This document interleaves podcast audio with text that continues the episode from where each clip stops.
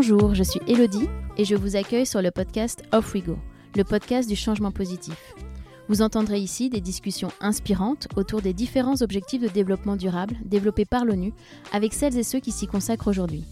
Nous nous attacherons à comprendre comment mettre en action concrètement ces objectifs de développement durable au sein des entreprises, des collectivités, mais aussi à titre individuel. Car c'est ensemble que nous ferons de cette décennie la décennie du changement positif, celle de l'action. Les opportunités sont multiples et passionnantes. Bienvenue dans un monde durable. Alors, off we go!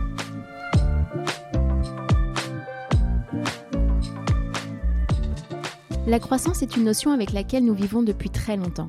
Elle est utilisée comme un indicateur de bonne santé de notre économie capitaliste. On ne jure que par l'augmentation du PIB, le produit intérieur brut, qui permet de juger la richesse des pays. À l'heure des défis écologiques, climatiques et sociaux que nous devons relever, est-il vraiment possible de continuer à croître indéfiniment lorsque nous savons pertinemment que nous sommes sur une planète avec des ressources finies? Nous avons tellement été biberonnés à la croissance qu'il est difficile parfois d'imaginer un autre chemin, celui de ralentir, de faire avec moins mais mieux, de prendre en compte d'autres indicateurs comme le bien-être ou l'impact écologique par exemple. Le sujet est complexe, mais nous devons déconstruire nos croyances sur ces questions. Il est temps de rebooter le système et d'envisager la décroissance. Il est important de prendre de la hauteur pour comprendre les mécanismes économiques en jeu. Pour nous aider à comprendre tout cela, qui de mieux que Timothée Paric Timothée est docteur en sciences économiques. Il a rédigé une thèse intitulée L'économie politique de la décroissance et il est l'auteur du livre Ralentir ou périr, l'économie de la décroissance. Avec Timothée, nous parlons de décroissance, bien entendu, mais surtout de tout ce qu'elle implique. Nous abordons les aspects économiques, sociologiques et environnementaux qui sont naturellement imbriqués dans ce mécanisme. Nous verrons comment le moins peut être mieux. Je ne vous en dis pas plus, je laisse place à ma conversation avec Timothée Paric. Alors, off we go!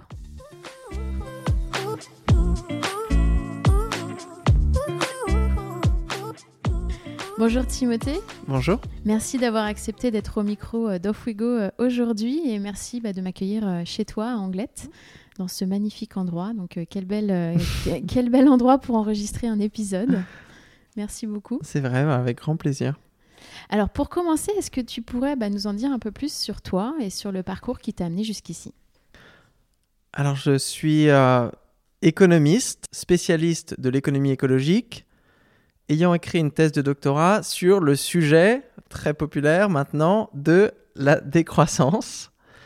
Donc euh, moi base j'ai grandi à, Versailles. C'est là aussi que j'ai commencé à étudier l'économie. Et euh, très vite, euh, j'ai fait un Erasmus en Suède.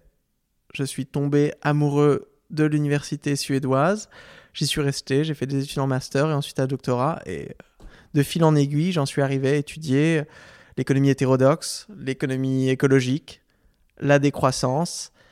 Et euh, c'est le sujet du livre que je suis en train d'écrire euh, ici à Anglette euh, sur la plage. Oui, encore une fois, c'est plutôt pas mal pour écrire. je ne me plains pas. Et quel a été ton déclic, ou si ça n'a pas été un déclic, le processus qui t'a amené bah, à t'intéresser à ces sujets Moi, ça a été mon Erasmus en Suède. Quand j'étudiais l'économie à l'Université de Versailles, c'est un cursus économique quand même assez mainstream, où on parle peu de l'environnement. D'un coup, je vais en Suède pour un semestre.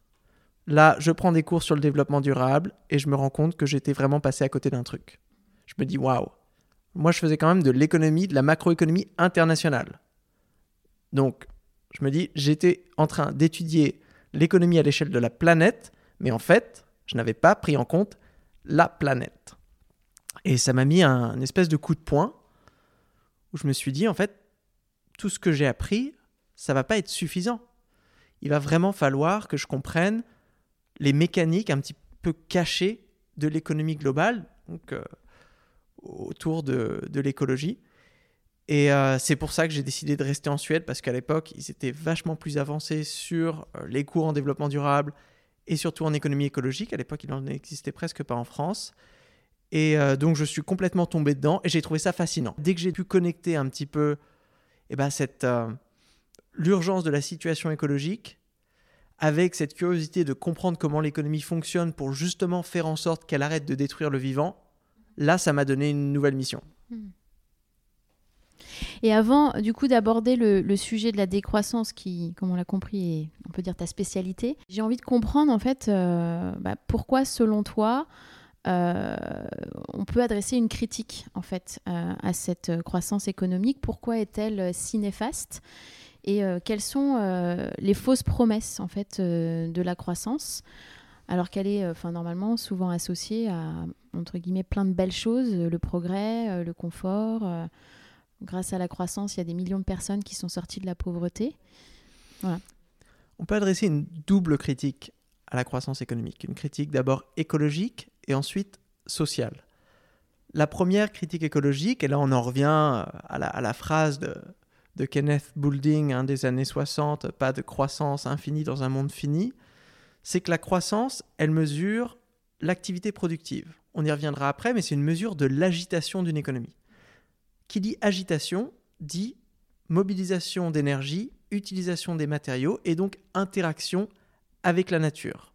Donc d'un côté, on a une nature qui, elle, est finie, des écosystèmes qui ont des logiques de reproduction, des logiques cycliques, et d'un autre côté, on a cette économie humaine qui s'agite de plus en plus, de plus en plus, de plus en plus, de plus en plus. Et donc au bout d'un moment, eh ben, on atteint certaines limites. Donc c'est la première critique qu'on peut faire à la croissance économique, c'est qu'une croissance économique perpétuelle est en contradiction fondamentale avec la logique du vivant. Première critique. À cela, on peut ajouter une critique sociale. Et ça, ça nous vient d'une autre école euh, de pensée hétérodoxe en économie, qui est l'économie féministe. De la même manière que les écologistes nous disent pas de croissance infinie dans un monde biophysique fini, les féministes nous disent pas de croissance de l'activité de marché infinie dans un monde où la capacité d'une communauté à reproduire sa force de travail est finie. Alors qu'est-ce que ça veut dire? En gros, ça veut dire quand on produit quelque chose, on doit mobiliser du temps et de l'attention. On doit se rendre, euh, je ne sais pas, si on a une boulangère qui va faire du pain, bah voilà, on va aller dans une boulangerie, on va mobiliser des facteurs de production et on va fabriquer du pain. Mais pour pouvoir soutenir un rythme de production sur le long terme, il faut arriver à reproduire notre capacité à produire du pain. C'est-à-dire que pour pouvoir revenir le lendemain à la boulangerie, il faut que je me sois reposé, il faut que j'ai une certaine stabilité psychologique, il faut que j'ai envie de faire du pain, toutes ces choses-là qui ne sont pas très bien étudiées par les économistes mainstream.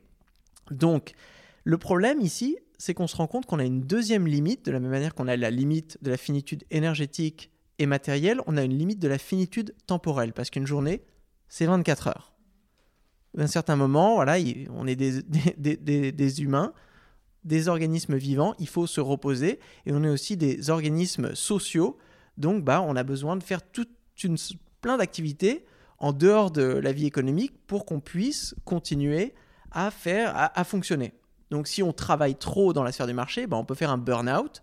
Donc les économistes féministes en fait nous montrent des situations où on booste la croissance économique sans prendre en compte la capacité des communautés à se reproduire.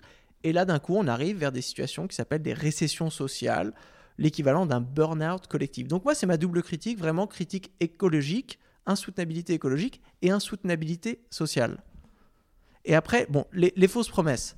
Ça, c'est intéressant aussi. Hein. dans, dans, le livre, j'en nomme cinq. Alors quand on pense croissance, les gens pensent tout de suite éradication de la pauvreté, réduction des inégalités, réduction du chômage. On peut éviter aussi l'austérité, parce que la croissance va venir financer les budgets publics. Et on pense peut-être plus généralement bien-être, à travers l'augmentation du pouvoir d'achat, et donc bonheur un petit peu en général, qualité de vie. Mais c'est...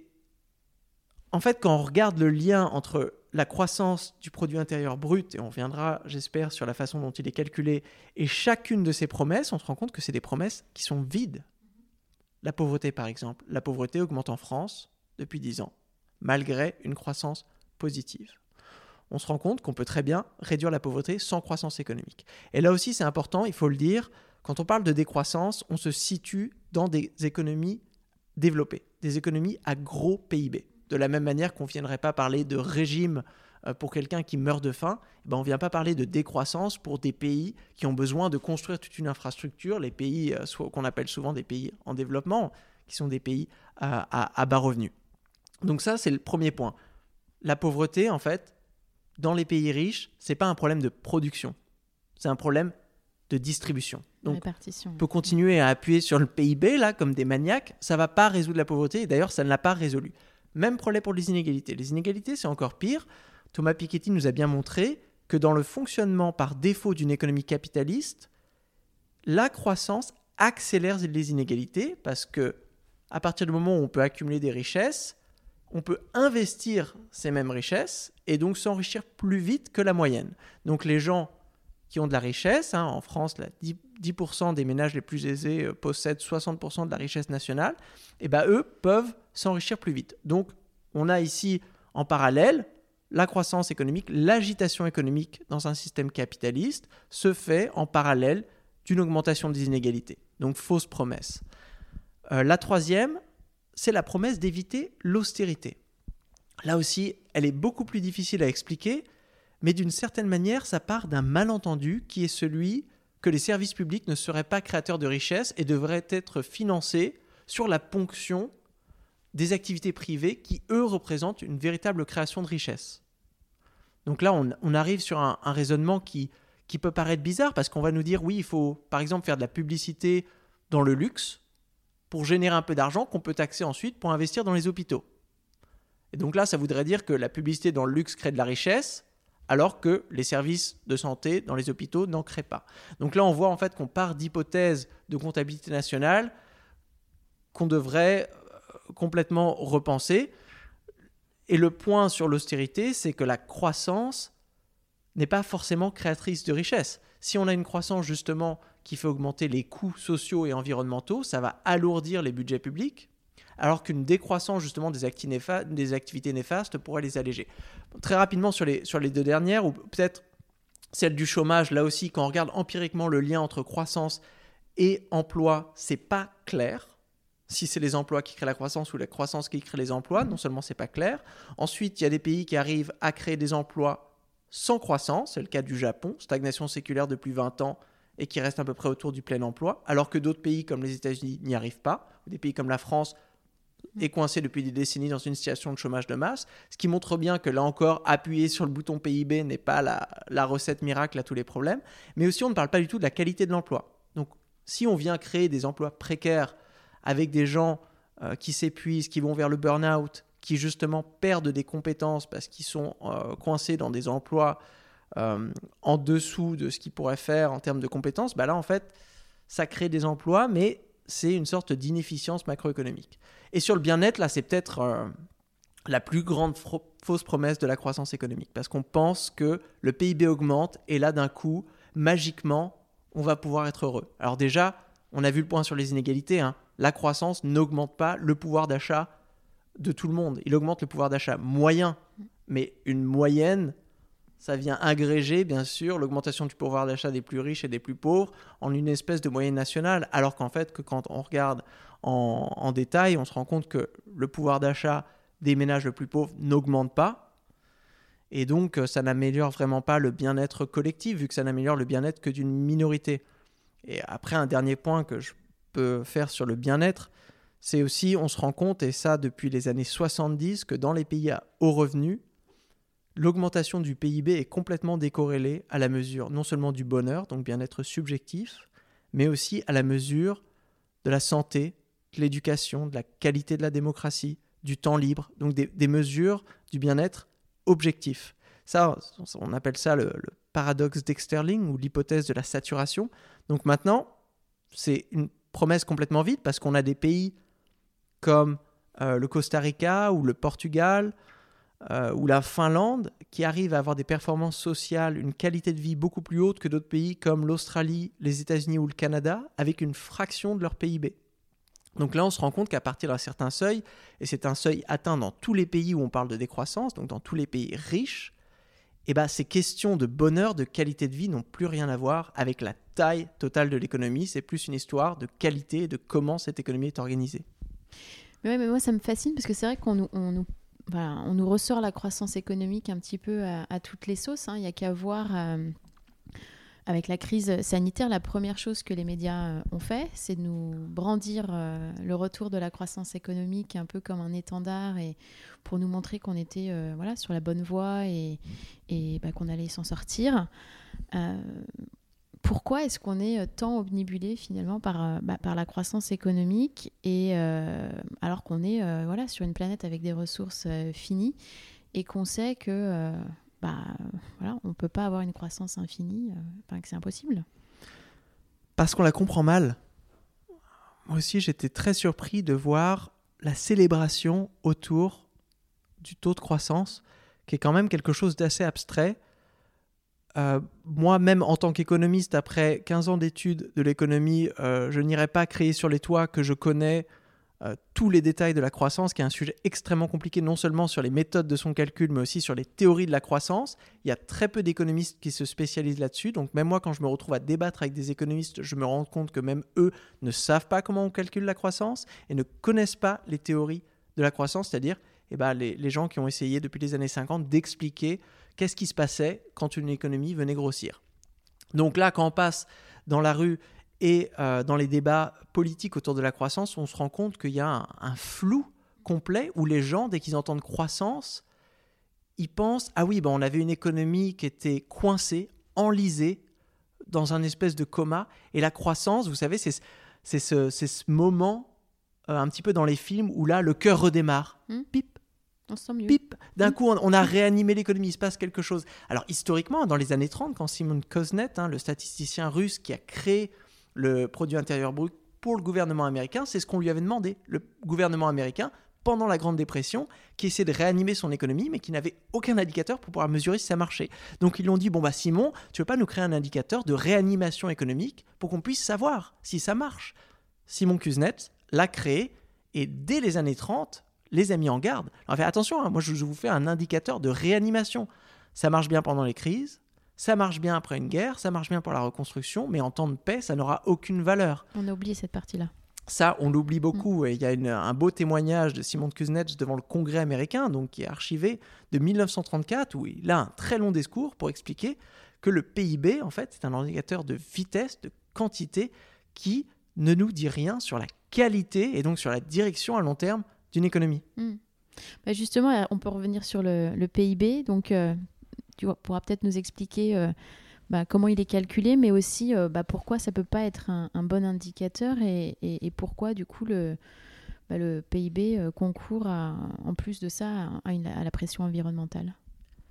Alors le PIB, pour le calculer, faut imaginer comme une calculatrice géante où on va venir additionner tout ce que les économistes appellent les valeurs ajoutées d'une économie. Alors ça, c'est pour estimer un petit peu bah, ce qu'on produit pendant, par exemple, une année en France. Donc on va venir, à travers euh, une addition de, de valeurs monétaires, essayer d'estimer justement cette agitation économique. Alors déjà, ça veut dire que le PIB, ce n'est pas un indicateur de richesse, ce n'est pas la, la quantité d'argent qu'on a dans un pays, c'est plutôt un indicateur de flux. C'est-à-dire ça vous montre comment une économie s'agite. Ça vous montre pas ce qu'une économie accumule. Donc on dit c'est un, indicateur de flux et pas un indicateur de stock. Donc moi j'aime bien comparer euh, le PIB à un contour sur une voiture parce que ça fait exactement ça. Vous avez votre voiture, vous accélérez, là on voit bon ça s'agite, le moteur tourne. Bah, le PIB c'est pareil. Quand il monte, ça veut dire que l'économie tourne. L'économie, encore une fois, c'est l'économie mesurée par les valeurs monétaires. Donc ça, c'est le premier point. Il y a une partie de l'économie qui tourne. C'est cette partie où il y a des transactions monétaires. La partie qui n'a pas de transactions monétaires, eh ben, quand elle tourne, ça, on ne le voit pas dans les comptes de la comptabilité nationale, sauf si on fait ce qu'on appelle des imputations, c'est-à-dire qu'on vient estimer euh, bah, la valeur de ces transactions démonétarisées. On le fait pour une toute petite partie, mais pas pour le reste. Alors quand on comprend un petit peu le design du PIB, on se rend compte que comme indicateur d'agitation économique, le contour de l'économie, ça va, il fait le taf, mais comme indicateur de prospérité, euh, là, il y a plusieurs limites. Alors, je vais, je vais en donner cinq. Le premier, c'est une limite liée à l'utilité. Donc, bah, ça mesure l'activité économique, mais ça ne fait pas la différence entre ce qui est désirable et indésirable. Donc si d'un coup, je ne sais pas, vous avez un tremblement de terre et que vous vous retrouvez avec énormément de choses à réparer, énormément de gens à, soigner, on va pas appeler ça de l'activité désirable. Ça aurait été, euh, on va dire que la prospérité d'un pays aurait été mieux si on n'avait pas eu le tremblement de terre. Mais vu qu'on voit le contour s'agiter, eh ben, euh, on aurait pu comprendre que la prospérité augmente, alors que ce n'est pas le cas. Le deuxièmement, c'est une limite liée à la frontière de production. Alors je l'ai dit, ça mesure, ça estime la production à, travers euh, les transactions monétaires. Mais il y a énormément de choses dans l'économie qui ne sont pas monétarisées, qui ne sont pas marchandisées. Euh, des choses comme par exemple élever ses enfants, euh, qui est une activité économique sans laquelle eh ben, on ne pourrait pas produire après une génération. Si on ne prenait pas le temps d'élever ses enfants correctement, il y aurait un problème au bout d'un moment. Aussi, bah, la protection des écosystèmes. si on ne prenait pas le temps de laisser les écosystèmes se régénérer et aussi bah, de les accompagner dans cette régénération, au bout d'un moment, il y aurait un problème et on ne pourrait plus produire. Donc ça, on appelle ça la frontière de production en comptabilité nationale. C'est qu'est-ce qu'on considère comme étant des productions économiques et qu'est-ce qui fait partie de productions non économiques qu'on ne devrait pas calculer. Je pense que la, frontière de production du PIB, elle est très étroite. Elle ne prend pas en compte toutes ces richesses sociales et écologiques qui sont pourtant très importantes pour expliquer la production. Troisième limite, l'équité. Alors bien sûr, Transaction monétaire, ça veut dire qu'il y a de l'argent qui passe d'une main à une autre. On ne sait pas si ça va euh, d'une main qui avait beaucoup besoin d'argent, qui peut-être la perd, pour aller vers une main qui n'en avait pas beaucoup besoin. On ne sait pas si c'est une amélioration. Donc un pays en fait où c'est juste des riches qui s'enrichissent super vite et un autre pays où tout le monde s'enrichit de manière égale aura le même taux de croissance, alors que dans un cas, ça sera une descente vers l'inégalité donc une perte de prospérité, alors que dans un autre cas, justement, ça sera le contraire. Quatrième limite, la soutenabilité. Euh, le PIB ne prend pas en compte la nature. Ça, c'est peut-être quand même assez aberrant. Donc, euh, si aujourd'hui, par exemple, vous êtes une entreprise, vous vendez des pesticides, eh ben, la valeur ajoutée de votre entreprise va être comptée dans le PIB, mais ces pesticides vont mener à euh, la disparition des abeilles. Au bout d'un moment, il n'y aura plus d'abeilles. Donc là, on va vite se rendre compte que c'est très difficile de faire de l'agriculture et bah, quand il n'y a pas d'insectes qui viennent polliniser euh, les fleurs. Et on va se rendre compte qu'en fait, ce service de pollinisation était vraiment super important. C'était un facteur de production fondamental pour l'agriculture, mais on ne l'a pas pris en compte. Donc là, aujourd'hui, euh, la production de pesticides apparaît comme une création de valeur ajoutée, alors qu'en fait, si on venait prendre en compte la destruction en parallèle euh, des aménités environnementales, on se rend compte que c'est plus une création de, désutilité, on pourrait dire, ou une destruction de richesse. Et dernièrement, il y a la diversité. Alors ça, c'est assez intéressant parce que quand on a créé le PIB dans les années 30, donc aux États-Unis, et quand il a été ensuite internationalisé par les Nations Unies dans les années 50, on s'en est servi pour comparer les pays. C'est-à-dire, il y a les pays qui ont un haut taux de croissance, c'est les pays développés, c'est les pays qui se développent. Et il y a ceux qui stagnent et qui ont un petit PIB qui sont coincés. Euh, donc ça nous a donné le spectre euh, des pays sous-développés, des pays en développement et des pays développés. Là, en fait, on s'est rendu compte que à partir d'un indicateur créé par une poignée de personnes dans un pays donné, on s'en sert pour créer une grande typologie des civilisations humaines. Donc on vient synthétiser en fait toutes les aspirations, toutes les histoires, toutes les diversités culturelles, toutes les relations différentes à la nature et à l'économie en fonction de cet petit indicateur avec la méthode des Nations Unies pour le calculer.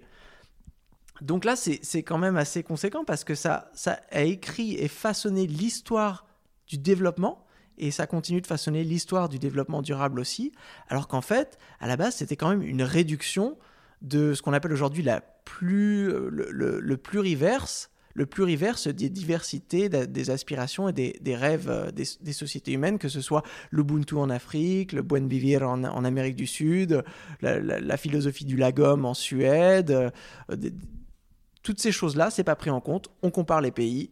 La Suède a un haut PIB, euh, un autre pays a un PIB plus bas, et donc l'un est d'une certaine manière plus haut dans cette grande échelle de la civilisation mesurée par le PIB. Et du coup, si on se dit que le PIB n'est pas un indicateur euh, suffisant, quels devraient être les autres indicateurs à prendre en compte selon toi? Il y a deux choix. Soit on se dit, OK, le PIB comme un indicateur synthétique, il a des faiblesses et donc on va essayer de le réparer un petit peu. Il y a plein de manières de le faire et depuis 1972, hein, c'était l'une des premières alternatives, euh, The Indicator of Sustainable Economic Welfare, où on part du PIB et en fait, on vient par exemple soustraire des coûts sociaux, des coûts environnementaux pour essayer de prendre un petit peu mieux en compte.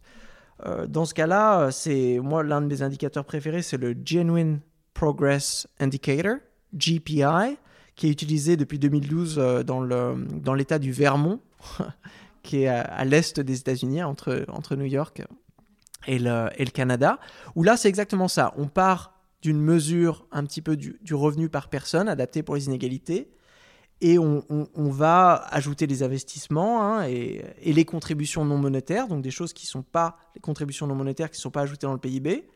Et on va venir soustraire les dépenses défensives, euh, le détérioration du capital social, les coûts de la dégradation des écosystèmes et la perte de capital naturel. Donc à la fin, ça nous donne encore un chiffre. Donc on reste un petit peu dans la culture du, du, du, du single number. Ça, c'est le premier choix. Je pense pas que ce soit le choix le plus adapté aujourd'hui. Je pense que quoi qu'on fasse, organiser la gouvernance d'une ville, d'une entreprise, d'un pays, d'une région en fonction d'un chiffre, c'est une simplification. Euh, on n'y arrivera pas. De la même manière que quand on doit, je ne sais pas, piloter un, avion, si on vous donne qu'un seul bouton, bah là on se rend compte, non, on a besoin d'un tableau de bord. Donc ça, c'est la deuxième approche de se dire, le PIB, on l'oublie. Mhm. Ça va devenir juste un bouton, un petit voyant sur un grand tableau de bord. C'est l'approche qui a été choisie par la Nouvelle-Zélande en 2009, 2019 pardon, quand ils ont euh, introduit ce qu'ils ont appelé les budgets bien-être. Les budgets bien-être, c'est 65 indicateurs de bien-être social, économique et écologique. Donc, bah, il y, a plein d'indicateurs. Hein. Euh, le coût et la qualité du logement, la participation aux élections, des mesures de la corruption, le revenu disponible des ménages, la qualité de l'air, le temps libre, le taux de suicide, des violences domestiques. Alors, il y a vraiment plein de choses et on peut regarder de, des pays qui sont lancés un petit peu dans des designs alternatifs, euh, l'Écosse et la Finlande par exemple. Chacun va choisir ses indicateurs, mais l'idée c'est de se dire on a un tableau de bord où la performance économique, où notre contour ne représente en fait qu'un voyant. Parmi tant d'autres. Parmi tant d'autres. Donc moi je pense que c'est l'approche qu'on devrait privilégier aujourd'hui. Donc oublier un petit peu, euh, se débarrasser de l'hégémonie du PIB. Parce qu'en France, on a ça aussi, on a un tableau de bord de 10 indicateurs sociaux et environnementaux depuis 2014, depuis la loi SAS, et le gouvernement est obligé une fois par an d'évaluer ses politiques publiques en fonction de ces indicateurs. Alors, c'est pas fait très sérieusement, mais on se rend compte que ça, c'est périphérique. Les gens continuent vraiment de célébrer, bah après la pandémie, le PIB. On n'a pas, on n'a pas entendu dans les. Qu'est-ce que ça a fait pour les indicateurs sociaux et environnementaux? Ah non, juste la croissance économique. Juste la croissance. Donc, il faut casser cette hiérarchie mm. et revenir à un tableau de bord. Et tu penses qu'il faudrait avoir le même type euh, d'indicateur pour tous les pays?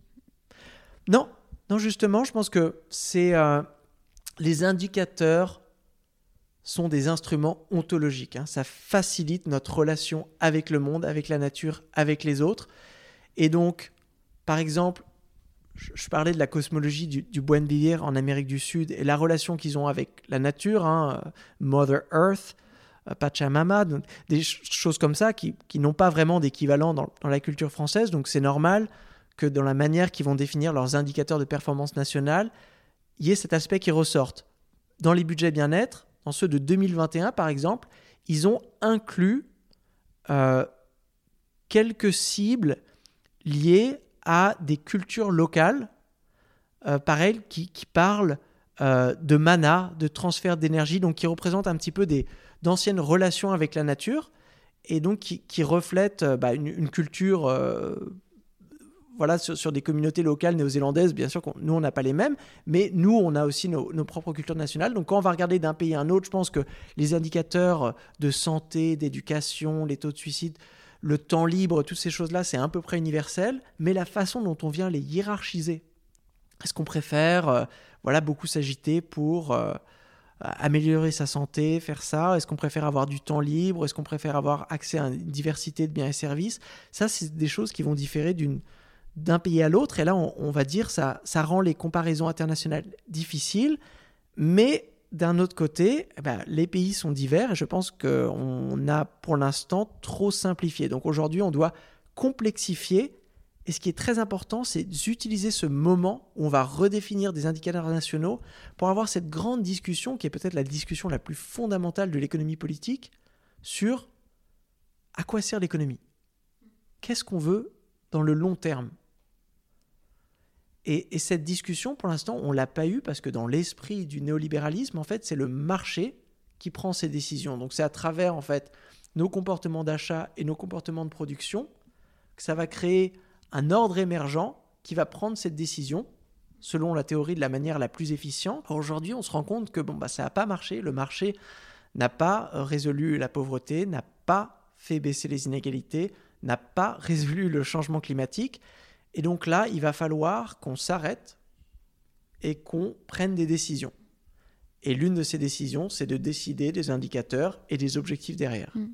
Ah, je digresse un peu, mais c'est vrai que il y a aussi cette notion finalement toujours de comparaison et de compétition. Est-ce qu'on a toujours besoin de rester dans ce, dans ce système euh, Alors après, on est évidemment sur un marché économique ouvert et très international, donc c'est compliqué, mais c'est vrai qu'il y a toujours cette notion de se comparer, de faire mieux que le pays d'à côté.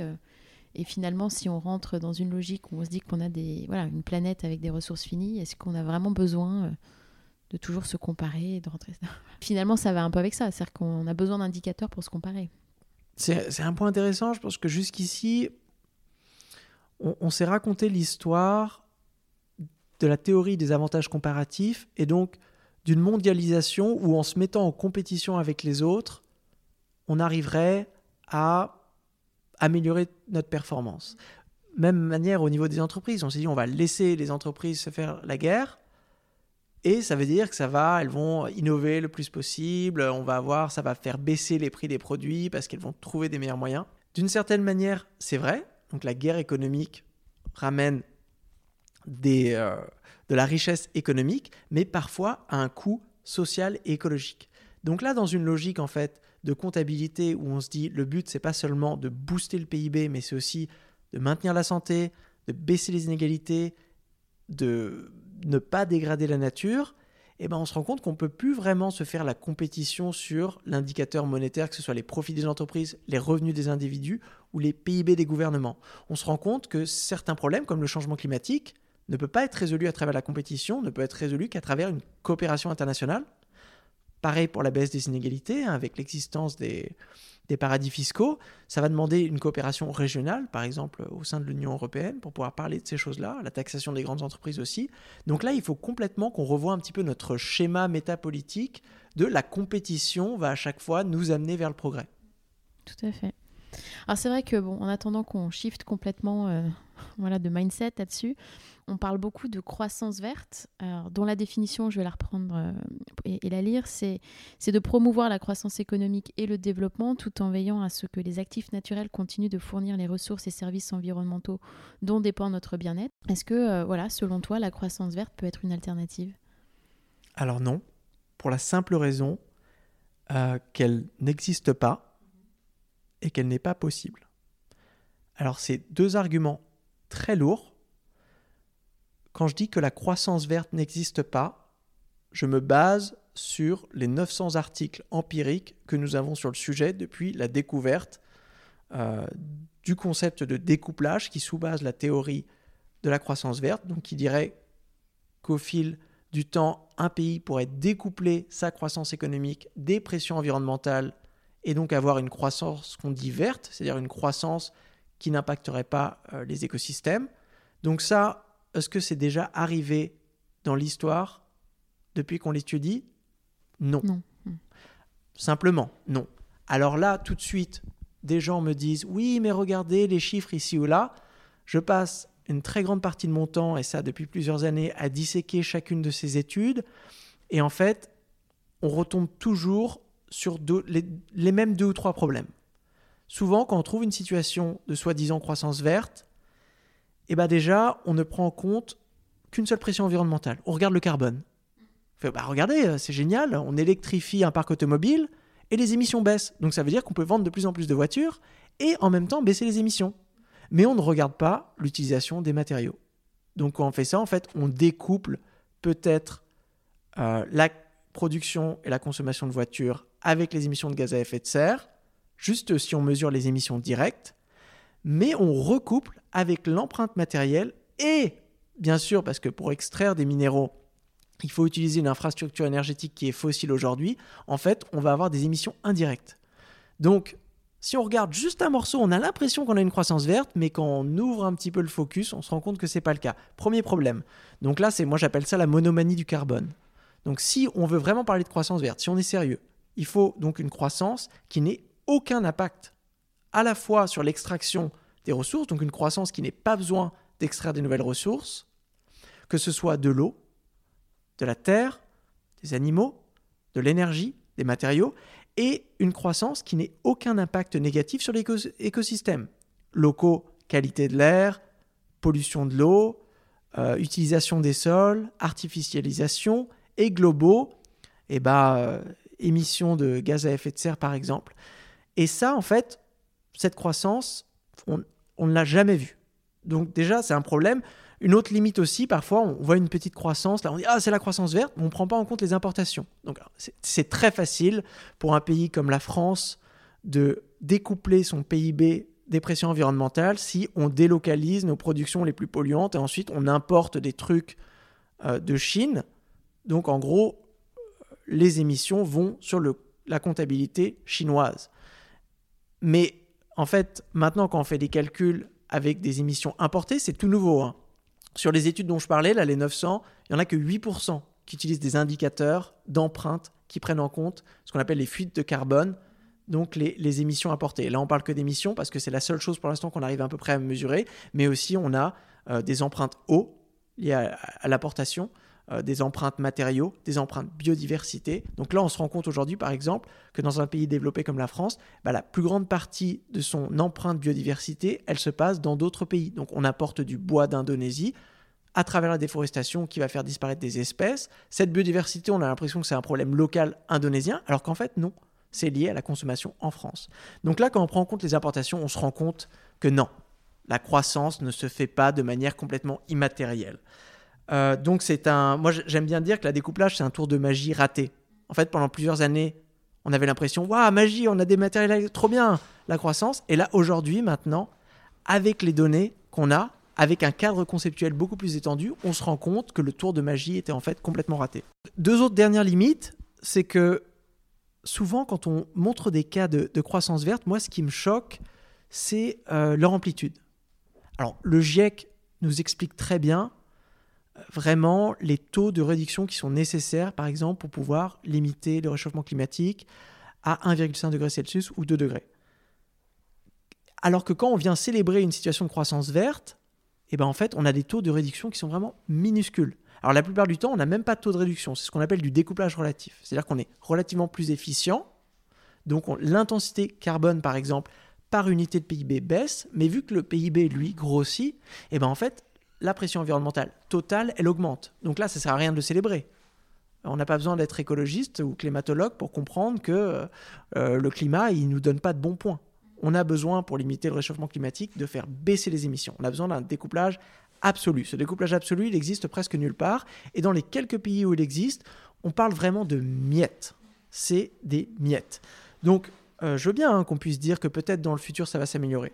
D'ailleurs, moi, je, je peux expliquer aussi en quoi, non, dans le futur, ça ne va pas s'améliorer. Même théoriquement, cette croissance verte, sur le papier, dans les modèles, elle est même impossible. Mais en pratique, ça paraît quand même super risqué. Et là, j'ajoute une dernière limitation, c'est-à-dire que ces, ces miettes de découplage absolu qu'on a pour quelques pressions dans quelques pays, le plus souvent concentrées sur quelques années, donc c'est même pas un découplage qui reste sur le très long terme, c'est quand on a une transition énergétique, ça nous permet de passer une marge de découplage, mais ensuite eh ben les, effets sont, sont terminés. On les a pendant des années de croissance molle, dans des pays qui sont en stagnation séculaire avec des taux de croissance autour de 1%. Donc, de là à dire qu'on va pouvoir relancer, avoir une croissance forte qui sera elle verte, alors que même pendant une croissance molle, le moment où ça aurait été normalement le plus facile de décarboner l'économie, on n'a pas réussi à le faire.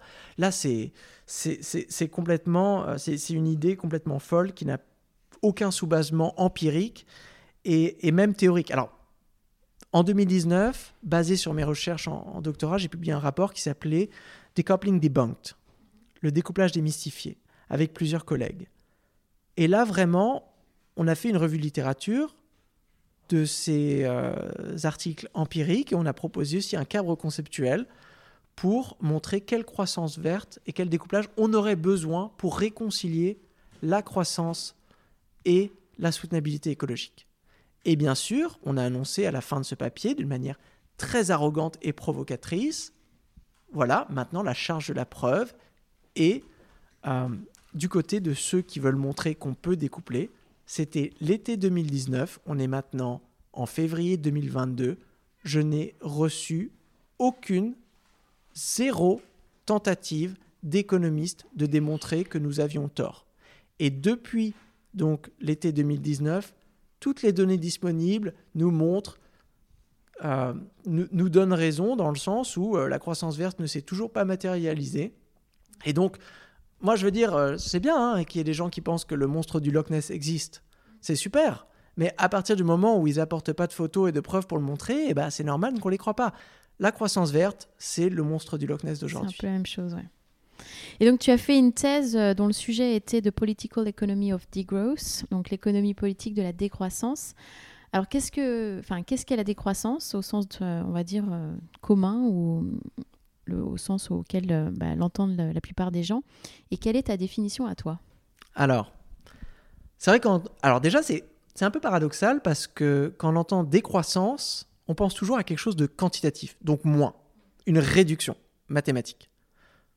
C'est paradoxal parce que quand on pense à croissance, et on le voyait avant, on associe ça à une qualité, un développement, quelque chose de complexe, vraiment. Euh. Donc d'un coup, quand on parle de croissance, là d'un coup c'est sophistiqué, complexe, qualitatif, alors quand on entend des croissances, c'est forcément juste moins. Alors que moi justement, je vais essayer de montrer que c'est le contraire. La croissance, vu qu'elle est mesurée par le PIB, elle est fondamentalement très simpliste. C'est une augmentation du PIB, c'est une augmentation mathématique, quantitative d'un agrégat monétaire. La décroissance, c'est un paradigme beaucoup plus complexe, un petit peu comme dans la lignée du développement durable. La définition que j'en donne, la définition minimale, c'est la décroissance, c'est une réduction de la production et de la consommation. Ok, donc là, à partir de là, il n'y a pas de souci. Mais j'ajoute quatre caractéristiques pour vraiment faire la différence entre, par exemple, la décroissance et une récession. Donc, une réduction de la production et de la consommation qui réduit les pressions environnementales. Bien sûr, ça ne sert à rien si on produit moins de trucs qui ont aucune conséquence écologique. Là, on passe un petit peu à côté. C'est l'aspect, moi j'aime bien parler de régime biophysique. Ce qui, la spécificité de la décroissance, c'est qu'on va essayer d'agir sur la soutenabilité d'une économie en réduisant sa taille. Première caractéristique.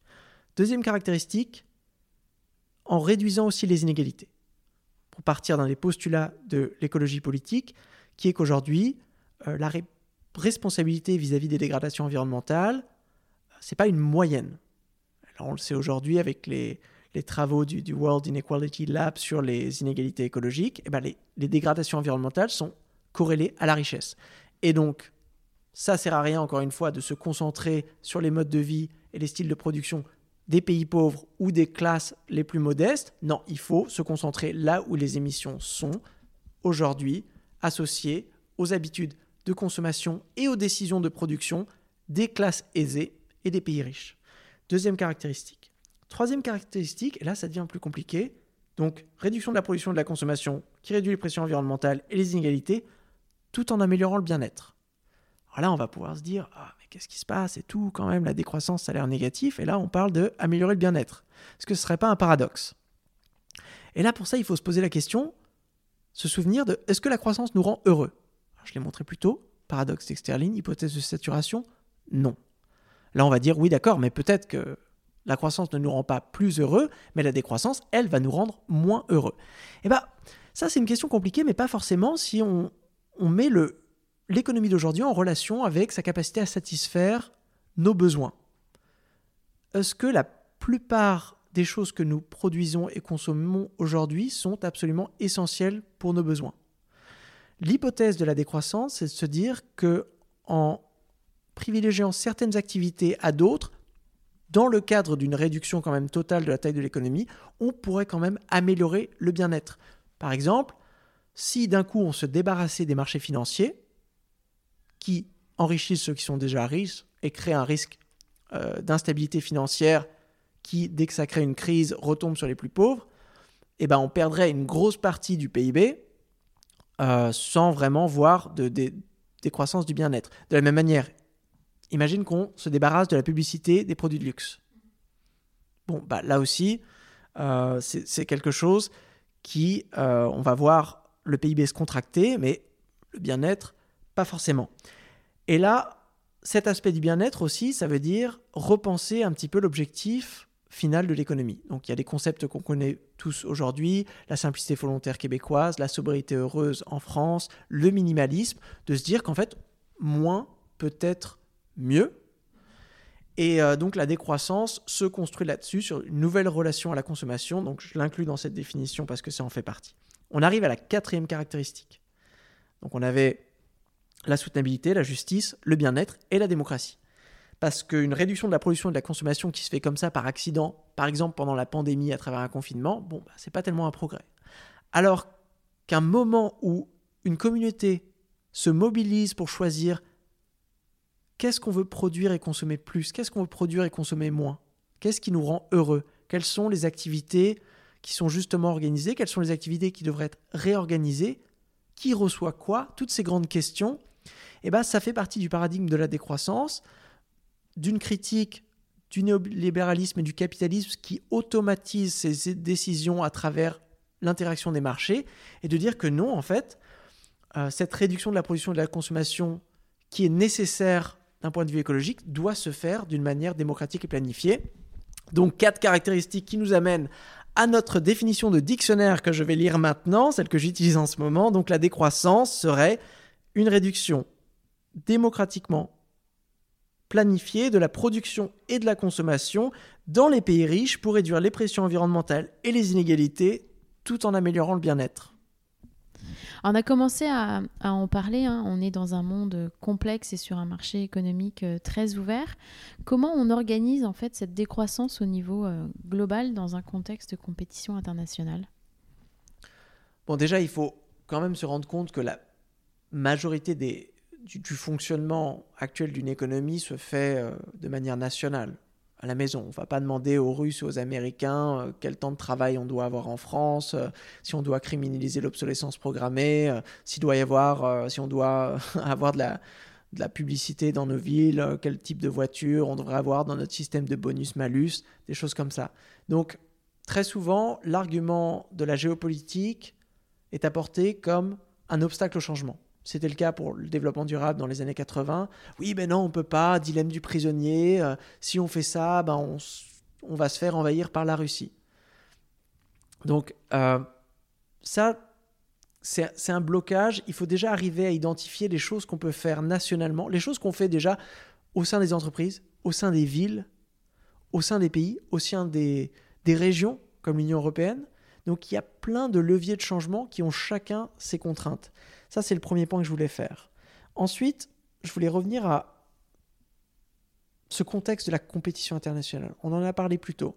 Le contexte de la compétition internationale, déjà, il doit être changé parce que c'est une compétition qui, si on se base sur le PIB, oui, on a une compétition, on a des guerres économiques pour que chaque pays puisse maximiser vraiment l'accumulation monétaire. Mais si on parle du changement climatique, eh ben on se rend compte qu'on a tous intérêt à coopérer. C'est ce qu'on fait difficilement avec, euh, les, COP, euh, les conférences sur le climat. Donc là aussi, comment organiser cette décroissance dans un contexte de compétition? Plutôt, c'est comment organiser cette décroissance dans un contexte de coopération climatique? Comment organiser la décroissance dans, dans un contexte de coopération sur la lutte contre les inégalités? Comment organiser cette décroissance dans un contexte de coopération sur la maximisation du bien-être et le développement d'indicateurs alternatifs. Donc il y a énormément de choses où on peut coopérer et moi j'ai l'impression en tout cas justement qu'aujourd'hui les tensions, beaucoup de tensions géopolitiques qu'on a, elles sont autour des ressources. Et quand chaque pays, bien sûr, veut faire croître son économie, et on le sait aujourd'hui, il n'y a pas de croissance verte, donc il faut trouver l'énergie et les matériaux, ça veut dire que chaque pays va essayer de trouver de plus en plus d'énergie et de matériaux. Euh, bien sûr, euh, chaque pays n'a pas l'énergie et les matériaux chez eux. Donc ils vont devoir les trouver dans d'autres pays. Pour les trouver dans d'autres pays, le monde est fini biophysiquement, il va devoir convaincre ou forcer ce pays de lui laisser approprier ses ressources. Là, les ressources deviennent de plus en plus rares, les écosystèmes de plus en plus saturés, et donc ça va créer des conflits autour de l'accès à l'eau, autour de l'accès aux matériaux rares. Et donc moi, quand j'imagine la décroissance des pays riches qui aujourd'hui donc créent une, grande pression pour ces courses euh, aux matériaux rares, ça va justement faire baisser le risque de conflit géopolitique. Donc, euh, vraiment, une décroissance dans un pays comme la France, moi, je ne vois pas en quoi ça va venir créer des risques ou une accélération, une accentuation des risques géopolitiques. Mm. C'est justement le contraire. Alors tu, tu parles, oui, il y a des COP, euh, des sommets, enfin des sommets internationaux. Alors j'ai vraiment une question euh, hyper naïve. Pourquoi est-ce que c'est si difficile à mettre en action? Techniquement, c'est pas difficile. Moi, quand j'étudie vraiment le fonctionnement d'une économie dans sa totalité, et qu'on me dit, bon, il faut organiser techniquement une économie où tous les ans, l'économie devient de plus en plus grosse. Là, c'est vachement difficile. Donc si on retourne la question et on se dit, qu'est-ce qui est le plus facile à mettre en action? Une économie qui doit être sous la contrainte d'une croissance chaque année ou une économie qui est juste centrée en fait sur la satisfaction des besoins, donc où la production fluctue, quand il y a des besoins, et eh ben, on s'agite économiquement pour produire ces choses-là, mais la plupart du temps, bah, c'est une économie stationnaire, donc qui ne vient pas faire de pression sur son environnement, et ben, je pense que ça, c'est beaucoup plus facile à gérer. Donc ça, c'est le, premier point. Après, si elle est difficile à mettre en action aujourd'hui, c'est qu'on a certains blocages liés à la façon dont on euh, associe la décroissance à certains clichés et la façon aussi dont on associe la croissance à certains clichés. Donc bien sûr, aujourd'hui, si on pense que la croissance, c'est le progrès, la croissance, c'est un phénomène émergent, spontané de la nature humaine, on va se dire, bah, la décroissance, c'est vachement dur parce que ça va contre la, nature humaine. Mais euh, n'importe qui qui connaît un petit peu l'histoire économique, l'histoire de la pensée économique et encore plus précisément l'histoire de l'anthropologie économique, se rend compte qu'il n'y a rien écrit dans la nature humaine qui nous dit que nous sommes des êtres qui cherchent à maximiser euh, l'accumulation financière. C'est même d'ailleurs le contraire. Et moi je vous invite à faire l'expérience de penser. Euh, nous pensons, quand vous fabriquez des trucs à la maison, eh ben, on se centre sur les besoins et sur une productivité authentique, c'est-à-dire, bon voilà, moi j'essaie de produire la chose dont j'ai besoin de la manière la plus facile, conviviale et non violente possible, et une fois que j'ai réussi à satisfaire un besoin, bah, je ne vais pas continuer à maximiser la production de ce truc-là. Non, moi j'ai fait la vaisselle, j'ai fait la vaisselle, maintenant tranquille, je peux aller jouer aux échecs. Je ne vais pas continuer à maximiser vraiment euh, la, quantité, euh, le temps que je passe à m'agiter à faire la vaisselle. C'est un petit peu ça, hein, le non-sens du PIB. On maximise le temps passé à faire quelque chose, même si ce quelque chose, en fait, n'a pas lieu d'être. Donc là, c'est pour, pour, la mettre en action, il faut débloquer ces représentations imaginaires qui nous bloquent aujourd'hui. Donc ces, ces, grandes questions politiques pour redéfinir un petit peu notre, notre prospérité et se poser des questions difficiles sur est-ce que les dernières décennies de développement économique dans les pays riches centrés sur la maximisation de la croissance ont porté leurs fruits? Quand on regarde les chiffres, la réponse est non. Une fois qu'on réalise ça, on peut se poser la question, OK, si la croissance comme modèle de développement civilisationnel n'a pas marché, eh ben peut-être que ce serait le moment d'en changer. Alors le podcast a pour but euh, de mettre en lumière les actions autour des objectifs de développement durable euh, développés par l'ONU. Alors quelle est ta perception de cet agenda 2030 et comment la décroissance euh, participe à la réalisation de cet agenda? Alors, on doit complètement réécrire les objectifs du développement durable. Voilà, c'est la phrase choc pour commencer. Alors je précise déjà, on doit les hiérarchiser. Mm. C'est bizarre quand même d'avoir tous ces objectifs comme ça dans une espèce de liste, un petit peu comme une liste au Père Noël, alors qu'en fait il y a des objectifs qui sont écologiques, d'autres sociaux et d'autres économiques. Donc moi j'aime bien représenter les ODD comme une pièce montée l'étage du bas, il est écologique. On a les quatre ODD, hein, le 15 sur la faune et la flore terrestre, le 14 sur la faune et la flore aquatique, le 6 l'accès à l'eau et le 13 sur le changement climatique. Cela, si on n'arrive pas à les euh, solutionner, par exemple si le numéro 13, on n'arrive pas à stabiliser le climat, tout le reste, ça ne va pas marcher. Ça à rien d'avoir des objectifs d'agriculture, des objectifs d'accès à l'eau, des, objectifs de, de paix sociale, parce que si on n'arrive pas à résoudre le problème du changement climatique, tout le reste va s'effondrer. Pareil pour la biodiversité. Ça sert à rien d'avoir un objectif mmh. sur l'agriculture si d'un autre côté, on n'arrive pas à, répondre à l'objectif d'arrêter de, détruire les insectes pollinisateurs. Mmh. Premier étage écologique, les 4 ODD écologiques. On y ajoute l'étage social avec les ODD sur la pauvreté, les villes, la justice, l'énergie, la santé, l'éducation, l'égalité entre les sexes et la lutte contre la faim. Ça, encore une fois, c'est des objectifs qui sont beaucoup plus importants. C'est des objectifs des, finaux, comparés à des objectifs intermédiaires, comme par exemple la croissance économique, qui est juste un moyen et pas une fin. Donc là, on a l'étage social. Donc une fois qu'on a réussi à stabiliser des objectifs écologiques, la priorité, c'est l'objectif social, parce qu'encore une fois, ça ne sert à rien de maximiser le PIB bah, dans une économie qui est en guerre. c'est le cas. Donc euh, voilà, on a, où ça sert à rien de, le, but, euh, le, 16, hein, sur la, justice et la paix. Donc euh, ça, c'est quand même plus important que juste de maximiser le PIB ou l'innovation. Parce que si l'innovation, c'est créer des armes pour faire la guerre, bon, ben, on se rend compte qu'on n'est pas tellement dans le paradigme de développement durable. Donc on arrive ensuite au troisième étage, euh, qui est l'étage économique, où on a le 8 sur la croissance et l'emploi, le 9 sur l'innovation, le 10 les inégalités le 12 sur la consommation. Et là, ça arrive vraiment en fin de hiérarchie. Une fois qu'on a tout le reste, là, on se dit, bon, bah là, on peut se concentrer là-dessus. Ensuite, on a le 17 qui arrive en haut. Aujourd'hui, on se rend compte que les progrès, on célèbre, oui, on se rapproche du développement durable parce que on a un peu de croissance économique ici. Mais en fait, les quatre objectifs écologiques, ils sont dans le rouge. Donc là, aujourd'hui, il faut vraiment passer beaucoup plus de temps à, regarder les synergies. C'est vraiment la, première façon dont on, on doit aujourd'hui utiliser les ODD. Deuxièmement, il faut les préciser. Alors moi, je vais, je vais me concentrer sur l'ODD numéro 8, bien sûr, qui est sur la croissance. Cible numéro 1. Maintenir un taux de croissance économique par habitant adapté au contexte national et en particulier un taux de croissance annuel du PIB d'au moins 7% dans les pays les moins avancés. Alors, pour l'instant, on a interprété ça comme il faut maximiser la croissance économique partout. Mm. Les ODD, c'était en 2015. D'accord. Peut-être dans les années 2010, il y avait une incertitude sur la croissance verte. Je veux bien. Aujourd'hui, avec les données disponibles, on ne peut plus tenir l'objectif de maximiser, de continuer, de poursuivre la croissance des pays riches. Là, ça va directement à l'encontre des objectifs écologiques. Donc, on a quand même une façon, c'est euh, il y a marqué dans la, cible numéro 1, adapté au contexte national maintenir un taux de croissance économique adapté au contexte national.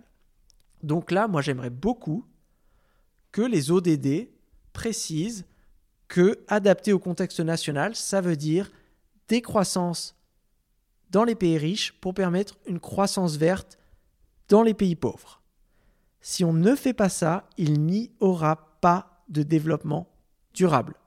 Donc pas de développement durable sans décroissance euh, des pays riches. Euh, comment fonctionne dans le futur une économie post-croissance et à quoi ça, ressemble euh, concrètement Question super compliquée. Alors bon, justement, là, je suis en train de, finir un chapitre du livre que je décris un petit peu comme un, un Jurassic Park du post-capitalisme, où j'invite justement les gens à découvrir le fonctionnement d'une économie donc post-croissance. Et pour l'organiser, moi j'aime bien partir de cinq activités économiques fondamentales. Donc toute économie, qu'elle soit capitaliste ou communisme, n'importe quoi, monétarisée, démonétarisée, marchandisée, démarchandisée, toute économie, elle fait fondamentalement cinq choses. L'extraction, la production, l'allocation, la consommation et l'élimination. C'est le processus d'aller chercher des, l'énergie des matériaux dans la nature, les transformer en choses, transférer ces choses dans une communauté les utiliser pour satisfaire des besoins, et ensuite s'en débarrasser une fois qu'on n'en a plus besoin. Donc, quand on imagine un petit peu une économie de la post-croissance, eh ben déjà, ça nous invite à repenser l'extraction. Aujourd'hui, on a une économie qui est linéaire. On va chercher des trucs dans la nature, on fabrique des trucs, et ensuite on les jette. C'est plus possible, parce que la planète, elle est finie, donc on va devoir avoir une économie circulaire avec des taux d'extraction limités. où on ne peut extraire dans la nature que la quantité qui permet à la nature de se renouveler. Donc là, c'est la définition vraiment dure du développement durable. Moi, j'aimais beaucoup l'analogie du vaisseau spatial. on suivait Thomas Pesquet sur la station internationale. Eh ben, la station internationale, c'est un système à peu près fermé. Voilà, à chaque fois qu'on fait quelque chose, il faut penser bah, comment est-ce qu'on va pouvoir nettoyer cette eau, la réutiliser? Et bien là, il faut traiter la planète comme un système semi-fermé et essayer d'améliorer la circularité de cette économie. On passe à la production. Aujourd'hui, comment est-ce qu'on organise la production? On l'organise la plupart du temps dans des entreprises à but lucratif qui organisent leurs décisions de production, c'est-à-dire quoi produire, comment le produire et euh, en quelle quantité, en fonction de l'objectif de maximisation des profits. Donc si vous êtes Milton Friedman ou un néolibéral vraiment pro-capitaliste assez hardcore, vous allez arriver théoriquement à justifier que cette maximisation du profit, cette avarice institutionnalisée va mener au greater good. Greed is good. Bon alors ça c'est très dur à faire hein, aujourd'hui. Je pense qu'il n'y a plus beaucoup de personnes qui s'y piquent. Donc dans une économie de la post-croissance, on part pas des profits, on part des besoins. On identifie les besoins d'une communauté et ensuite on produit en fonction de ces besoins. Alors, ça existe déjà, en France par exemple, dans l'économie sociale et solidaire, c'est les coopératives à mission, où chaque coopérative, donc une coopérative c'est comme une entreprise, hein, c'est un endroit où on va produire, est organisée autour d'une mission, donc une mission, la satisfaction d'un besoin spécifique, et donc va euh, répondre à ces questions, quoi produire, comment le produire, en fonction de la satisfaction de la mission. Ce qui veut dire par exemple qu'une coopérative pourra être en croissance parce que peut-être qu'elle n'aura pas atteint les économies d'échelle qui lui permettent de satisfaire sa mission de la manière optimale, et peut-être aussi que parfois, eh ben, elle va atteindre le niveau, le sweet spot, qui lui permet juste de satisfaire les besoins, et donc elle va rester là, sera une, entreprise stationnaire, et peut-être parfois elle va, elle va surcroître, elle va développer une sorte d'obésité euh, bureaucratique peut-être, qui va dire qu'elle, eh ben, la satisfaction de son besoin va se détériorer, et donc elle aura ici euh, dans une logique d'optimalité économique, intérêt à décroître. Donc ça, c'est au niveau de la production. Production centrée sur les besoins concrets et pas seulement sur ce que les marxistes appellent les valeurs d'échange, c'est-à-dire l'accumulation monétaire. On passe à l'allocation. Alors l'allocation, on n'en parle pas souvent en économie, mais c'est le transfert de la propriété. À partir du moment où vous produisez un truc, eh ben ce truc, il faut le passer à quelqu'un. On a quatre façons de le passer en économie. L'échange marchand, vous pouvez le vendre sur un marché. La redistribution, cette chose, elle peut être euh, euh, prise par un État central et redonnée à quelqu'un d'autre. Le don, vous pouvez la donner à quelqu'un, et la réciprocité, c'est-à-dire vous pouvez la donner à quelqu'un, mais euh, avec l'accord sous-jacent que cette personne va vous la redonner à un autre moment. Aujourd'hui, on a tendance à penser en fait que toute l'allocation d'une économie devrait se faire à travers l'échange marchand. Dans une économie de la post-croissance, ça sera une économie de la diversité, moi c'est comme ça que je l'imagine en tout cas, où en fonction des biens et services, certains seront échangés sur des marchés, d'autres seront sur des réseaux de réciprocité, d'autres sur des réseaux de dons et d'autres sur des réseaux de redistribution. Je vous donne un exemple. Est-ce qu'on devrait aujourd'hui organiser euh, tous les services en fonction de l'échange marchand. Ben, on se rend compte que non, bah déjà on ne le fait pas. Le don d'organes par exemple, l'allocation des organes aujourd'hui en France ne se fait pas sur un marché. Pourquoi? Pareil pour le don du sang, parce qu'on se rend compte que si on marchandise et monétarise le don du sang, on vient dénaturer un petit peu et ça vient créer des problèmes d'appropriation euh, économique. On vient en fait amener une logique financière qui n'a pas lieu d'être. Mmh. Et ben moi, je pense que c'est, on, devrait se poser la question pour chaque bien et service. Quelle est la logique? Qu'est-ce qu'est le système d'allocation qui serait le plus à même vraiment eh ben, de satisfaire les besoins de la manière la plus optimale? Donc, dans une économie de la post-croissance, il y a des, institutions d'allocation différentes qui interagissent entre elles. Je continue avec la consommation. Aujourd'hui, on a une consommation qui est très basée autour du pouvoir d'achat, où la plupart des choses dont on a besoin pour satisfaire euh, eh ben, euh, un certain style de vie, enfin même les besoins en général, il faut les acheter. Et donc si vous avez besoin d'acheter votre nourriture, d'acheter votre voiture, d'acheter vos moyens de locomotion, d'acheter votre, euh, votre maison, bah, il va falloir travailler pour maintenir un certain pouvoir d'achat. Donc déjà là, il faut se poser une double question. La question de la sobriété, donc la frugalité, en ai-je vraiment besoin? Est-ce que je consomme des choses, des consommations qui me sont incitées par la publicité ou peut-être par l'obsolescence programmée? Là, dans une économie de la post-croissance, ces pratiques n'auront pas lieu d'être, vu que c'est des pratiques qui sont le résultat simplement d'entreprises qui cherchent à maximiser leurs profits, même si ça se fait au détriment du bien-être des consommateurs. Donc ça, on s'en débarrasse. Et ensuite, il y a la question de quelle chose, en fait, je peux satisfaire en achetant et quelle chose, en fait, je peux satisfaire avec des biens relationnels, des biens non matériels. Donc, par exemple, on pourrait penser, oui, aujourd'hui, bon, bah, je me sens mal parce que je suis seul, et donc je dois aller acheter plein de trucs pour mieux me sentir, alors qu'en fait, la solution à la solitude, bah, c'est plus d'avoir un local peut-être où on peut euh, se rencontrer entre voisins, aller jouer de la musique, aller regarder euh, des films ensemble, aller faire du théâtre, des choses comme ça, où la solution en fait à un manque ne va pas être résolue à travers une consommation de marchandises, mais plus à travers une organisation sociale. Donc ça, c'est une création de richesse sociale. Donc dans une économie de la post-croissance, c'est une économie qui passe beaucoup de temps à réfléchir sur euh, la proportion entre la richesse économique, ce qu'on va venir créer dans l'économie, la richesse sociale et la richesse écologique, où on va toujours mettre ces trois choses euh, en parallèle. Allez, dernier, dernier tour de notre Jurassic Park du post-capitalisme, l'élimination. Alors aujourd'hui, je l'ai dit, on a une économie linéaire où, vu qu'on organise notre économie pour maximiser la vente, eh ben, les entreprises ont tendance à vouloir vendre de plus en plus. Si euh, on a besoin d'acheter une machine à laver qui nous dure 50 ans, eh ben, c'est pas top parce que euh, ça vient ralentir la vente de nouvelles machines à laver. D'où l'existence de l'obsolescence programmée, d'où l'existence de la publicité d'où l'existence d'une course à l'innovation qui mène à euh, certaines attentes des consommateurs d'avoir un téléphone différent tous les ans, et euh, certaines attentes aussi des entreprises de devoir développer un téléphone différent tous les ans.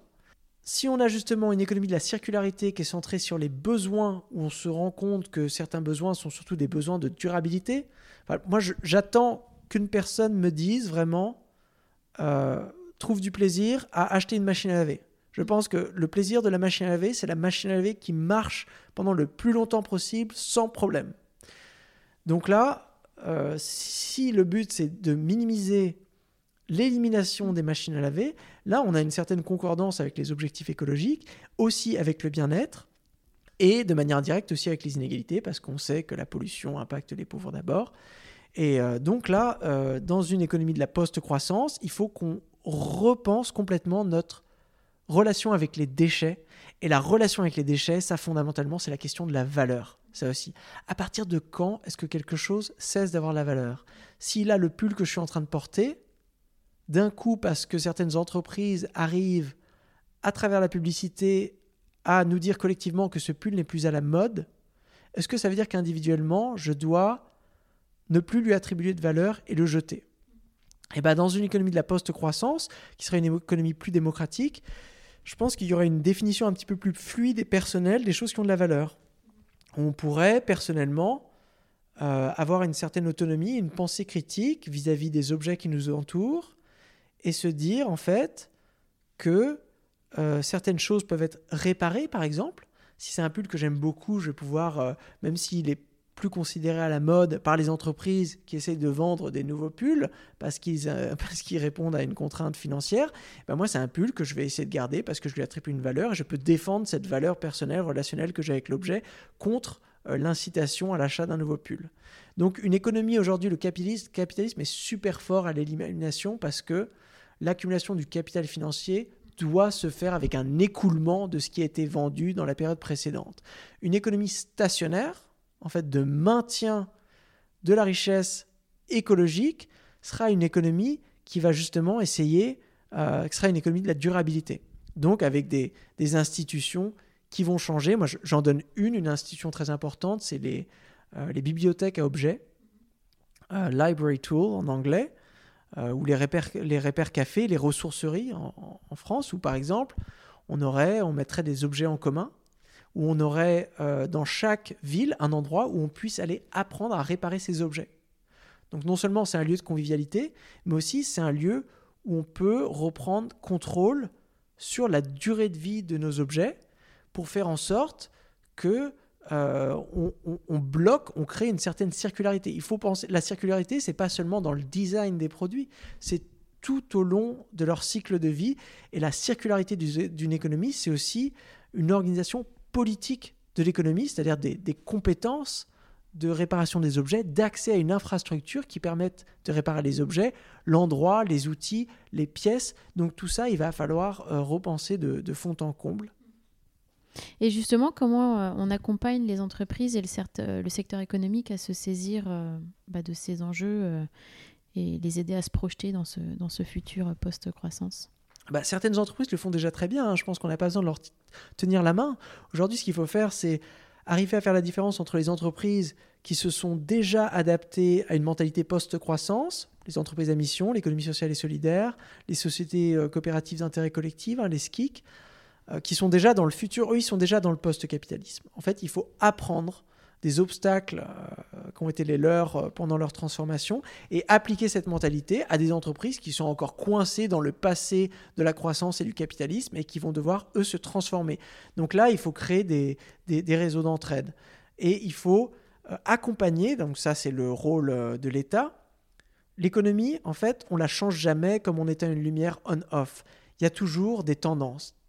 Si on utilise ce spectre aujourd'hui, il y a des tendances pro-croissance, pro-capitaliste et des tendances euh, post-croissance, post-capitaliste. L'État aujourd'hui doit justement favoriser le terreau de l'émergence de l'économie sociale et solidaire où il y a des pratiques post-capitalistes, donc doit favoriser les communautés qui essaient de créer des monnaies locales, des ressourceries, des réseaux de réciprocité, de partage d'objets, des pépinières de coopératives, des entreprises à mission, tout ça, vraiment, ça doit être favorisé protéger. Et d'un autre côté, on doit déconstruire, démanteler toute l'infrastructure en fait qui nous retient dans cette espèce de contrainte à la croissance. Donc les grosses multinationales et leur euh, puissance de lobby qui arrive à ralentir par exemple eh ben, euh, les lois sur l'obsolescence programmée ou sur les contraintes publicitaires, par exemple sur les produits à haute intensité écologique. Tout ça, il va falloir démanteler, c'est le rôle de l'État. Et il va falloir aussi leur imposer des contraintes. Aujourd'hui, ce n'est plus possible, par exemple, pour des compagnies aériennes d'offrir des billets à presque rien qui coûtent dix fois moins cher qu'un billet de train. Il va falloir leur faire payer au prix coûtant les externalités environnementales de leur activité pour qu'elles puissent faire face à des véritables contraintes économiques et se rendre compte qu'en fait qu'une grande partie des activités aujourd'hui qui sont très lucratives, hein, l'aviation en fait partie, se fait euh, de manière non optimale, c'est-à-dire qu'on crée un petit peu de richesse monétaire, mais au dépens d'une destruction énorme de richesse écologique, et donc ça va être des activités qui vont devoir presque disparaître. Ici, je ne parle pas de l'aviation en général, je parle de la grande portion de l'empreinte écologique de l'aviation, qui est celle de ceux qui prennent euh, l'avion très souvent, souvent juste pour des week-ends. Et pour arriver à ce monde post-croissance, qu'est-ce que je peux faire en tant que citoyen pour faire changer les choses? Encore une fois, question compliquée. Hein, il faut, il faut s'informer et il faut commencer à se poser des questions. C'est peut-être la, première. Parce que souvent, on va dire, oui, euh, aujourd'hui, il faut être dans le positif. Il faut toujours être dans le positif, arriver à faire de l'économie positive, à faire de l'entrepreneuriat, à créer des nouvelles choses. Le problème, c'est qu'il n'y a pas seulement l'innovation, il y a aussi ce que les sociologues appellent l'exnovation c'est-à-dire le démantèlement de certaines infrastructures néfastes. On appelle ça aussi parfois des technologies zombies. Hmm. Par exemple, le chauffage au fioul, qui n'a plus aucune raison d'exister. Aujourd'hui, il ne faut pas seulement inventer, par exemple, des nouveaux modes de chauffage et des énergies renouvelables et d'une façon de les, introduire euh, chez les gens, il faut aussi trouver des manières d'exnover ces technologies zombies qui n'ont plus le d'être. Donc, pour les citoyens, ça veut dire déjà arriver à faire la part des choses qu'il y a toute une infrastructure qu'il va falloir déconstruire. Ça, c'est difficile à entendre, mais ça change la façon dont on discute le politique. C'est-à-dire que ce n'est pas seulement à chaque fois des ajouts où il va falloir construire sur ce qu'on a fait dans le passé. Non, il faut se rendre compte qu'on est arrivé à une impasse et donc qu'il va falloir, sur certains aspects, revenir en arrière, détricoter certaines lois, détricoter certaines façons de produire, euh, donc ça, c'est le premier point. Le deuxième point, et là je reviens à la hiérarchie, hein. on avait vu vraiment le, la pièce montée des objectifs du développement mmh. durable, ça veut dire que tout candidat en politique à quelque échelle que ce soit, qui ne prennent pas l'écologie au sérieux ne devraient pas être pris au sérieux. Point final. Mm. On ne peut pas faire de la politique aujourd'hui dans l'Anthropocène sans parler d'écologie et sans parler d'écologie sérieusement. Quelqu'un qui ne parle pas d'écologie n'est pas compétent pour gouverner un pays au XXIe siècle. Mm. Et toi, qu'est-ce qui te porte au quotidien? Alors moi, c'est assez spécial. Ce qui me porte vraiment, c'est euh, les découvertes scientifiques. Mm. Par exemple, quand, ça, paraît vraiment très nerdy hein, en croissance verte, le développement de nouveaux indicateurs, mais quand on se rend compte qu'on peut complètement changer d'avis, au début des années 90, on pense, il y a ces théories de la modernisation écologique et de la courbe environnementale de Kuznets, on pense que les pays automatiquement dématérialisent leur croissance, et là d'un coup, on développe des nouveaux indicateurs, il y a des nouvelles données, des centaines d'études, et on se rend compte que ce n'est pas le cas, c'est le contraire. Même chose sur les inégalités. Donc, moi, je me dis, il y a quand même énormément de choses qu'on doit encore découvrir, énormément d'erreurs qu'on a faites basées en fait sur des raisonnements qui étaient bancaux. Donc moi, c'est vrai que ça, en tant que scientifique, ça m'anime. Et c'est non seulement de la science euh, pour le plaisir, mais c'est une science activiste, dans le sens où on est dans l'urgence climatique. Il y a des questions qui sont plus urgentes que d'autres. Il va falloir trouver justement les points de blocage, les discours aujourd'hui qui n'ont aucun sous-basement scientifique et qui donc euh, doivent être déconstruits. C'est par exemple le, cas pour le discours de la croissance verte, notre Loch Ness euh, national. Alors l'épisode touche presque à sa fin, mais avant de, clôturer, j'ai mes petites questions rituelles à te poser. Donc, euh, qu'est-ce qui t'a inspiré récemment? Ça peut être un livre, une bah, personne, un documentaire, comme tu veux. Alors, réponse extrêmement nerdy. Encore, il y a un article qui est sorti là d'un anthropologue qui s'appelle Jason Hickel, euh, et c'est un article qui étudie les flots de ressources dans le, commerce international. Alors depuis euh, plusieurs décennies, il y a cette théorie comme quoi, à travers le commerce international, il y aurait ce qu'on appelle une appropriation nette de ressources des pays du Sud vers les pays du Nord. Pendant des décennies, dès qu'on parlait de cette théorie, qui était une théorie marxiste hein, de l'exploitation, l'enrichissement au Nord en fait se ferait au détriment d'une appropriation de ressources, d'énergie, de matériaux, de terre et de travail dans les pays du Sud, eh ben, on se faisait regarder vraiment comme un théoriste du complot. Et là, il y a eu trois articles qui ont été publiés par Jason Nickel et beaucoup de collègues qui, pour la première fois, ont calculé, euh, depuis les années 90, ce flot et se sont rendus compte, ont confirmé empiriquement l'existence d'un flot unidirectionnel d'argent, de travail, d'énergie, de matériaux et de terres disponibles des pays du Sud vers les pays du Nord. Qu'est-ce que ça veut dire? Ça veut dire que l'histoire qu'on se racontait sur la mondialisation et l'enrichissement des pays du Nord comme une force d'accompagnement de l'éradication de la pauvreté, c'était faux. C'était le contraire.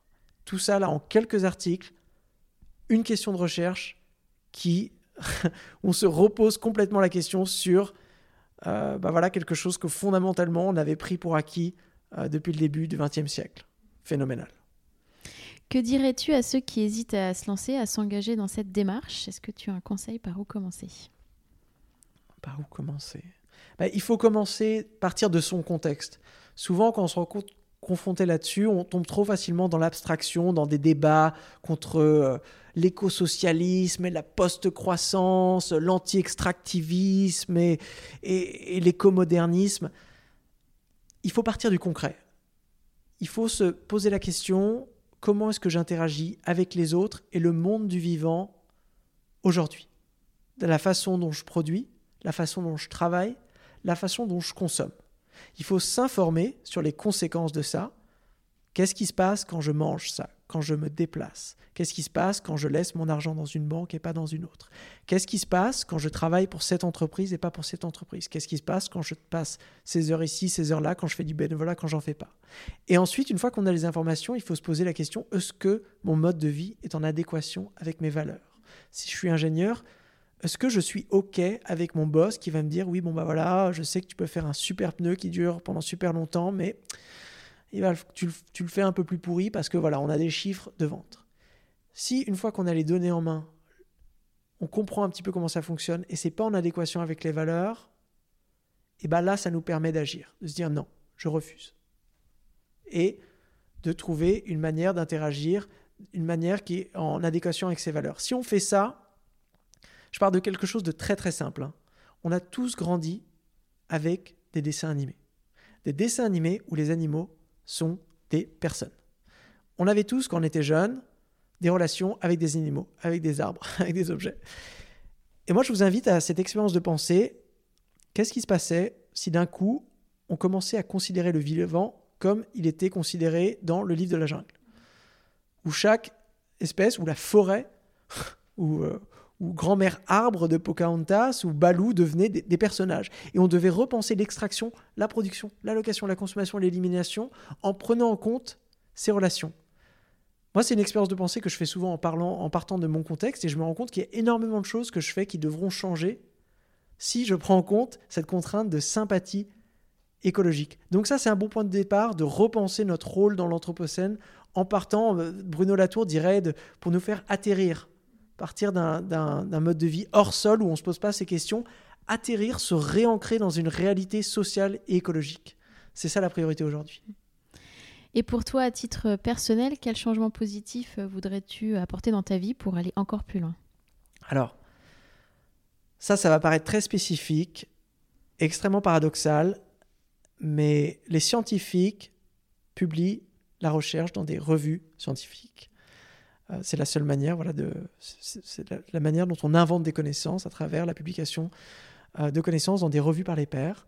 Et depuis les dernières décennies, en fait, toutes les revues par les pairs ont été rachetées par des multinationales qui ensuite, maintenant, revendent la connaissance scientifique. Donc, on a une capture, une marchandisation de cette connaissance scientifique qui force des chercheurs comme moi, donc des chercheurs du post-capitalisme, de manière paradoxale, doivent publier leurs recherches sur l'anticapitalisme dans des entreprises capitalistes euh, qui approprient cette connaissance gratuitement et s'en sert pour faire des profits.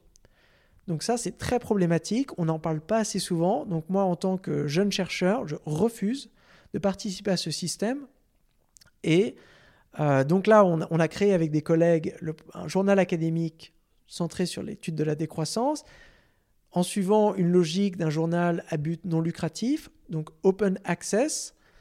Et euh, donc moi, j'aimerais apprendre et, participer à ce grand processus de réorganiser vraiment la production de connaissances scientifiques dans un mode d'économie post-capitaliste. Et c'est euh, voilà, c'est l'un de mes défis personnels pour les années à venir. Un peu abstrait, mais ça occupe beaucoup mes pensées. Peux-tu dire à nos auditeurs où retrouver ton actualité?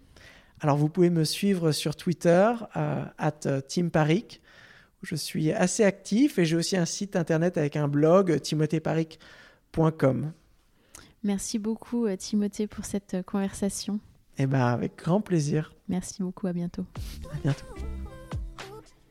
Merci d'avoir écouté cet épisode. Vous retrouverez toutes les références dans la barre de description du podcast. N'hésitez pas à le recommander autour de vous et à le partager sur vos réseaux sociaux. Si vous voulez continuer la conversation ou vous tenir informé de l'actualité du podcast, retrouvez-moi sur Off We Go le changement positif sur Instagram et Facebook. Et n'oubliez pas que la meilleure façon de soutenir le podcast est de laisser des étoiles et des commentaires sur les plateformes, et notamment sur Apple Podcast. Je vous retrouve dans 15 jours pour un nouvel épisode, et d'ici là, mobilisons-nous. À très bientôt.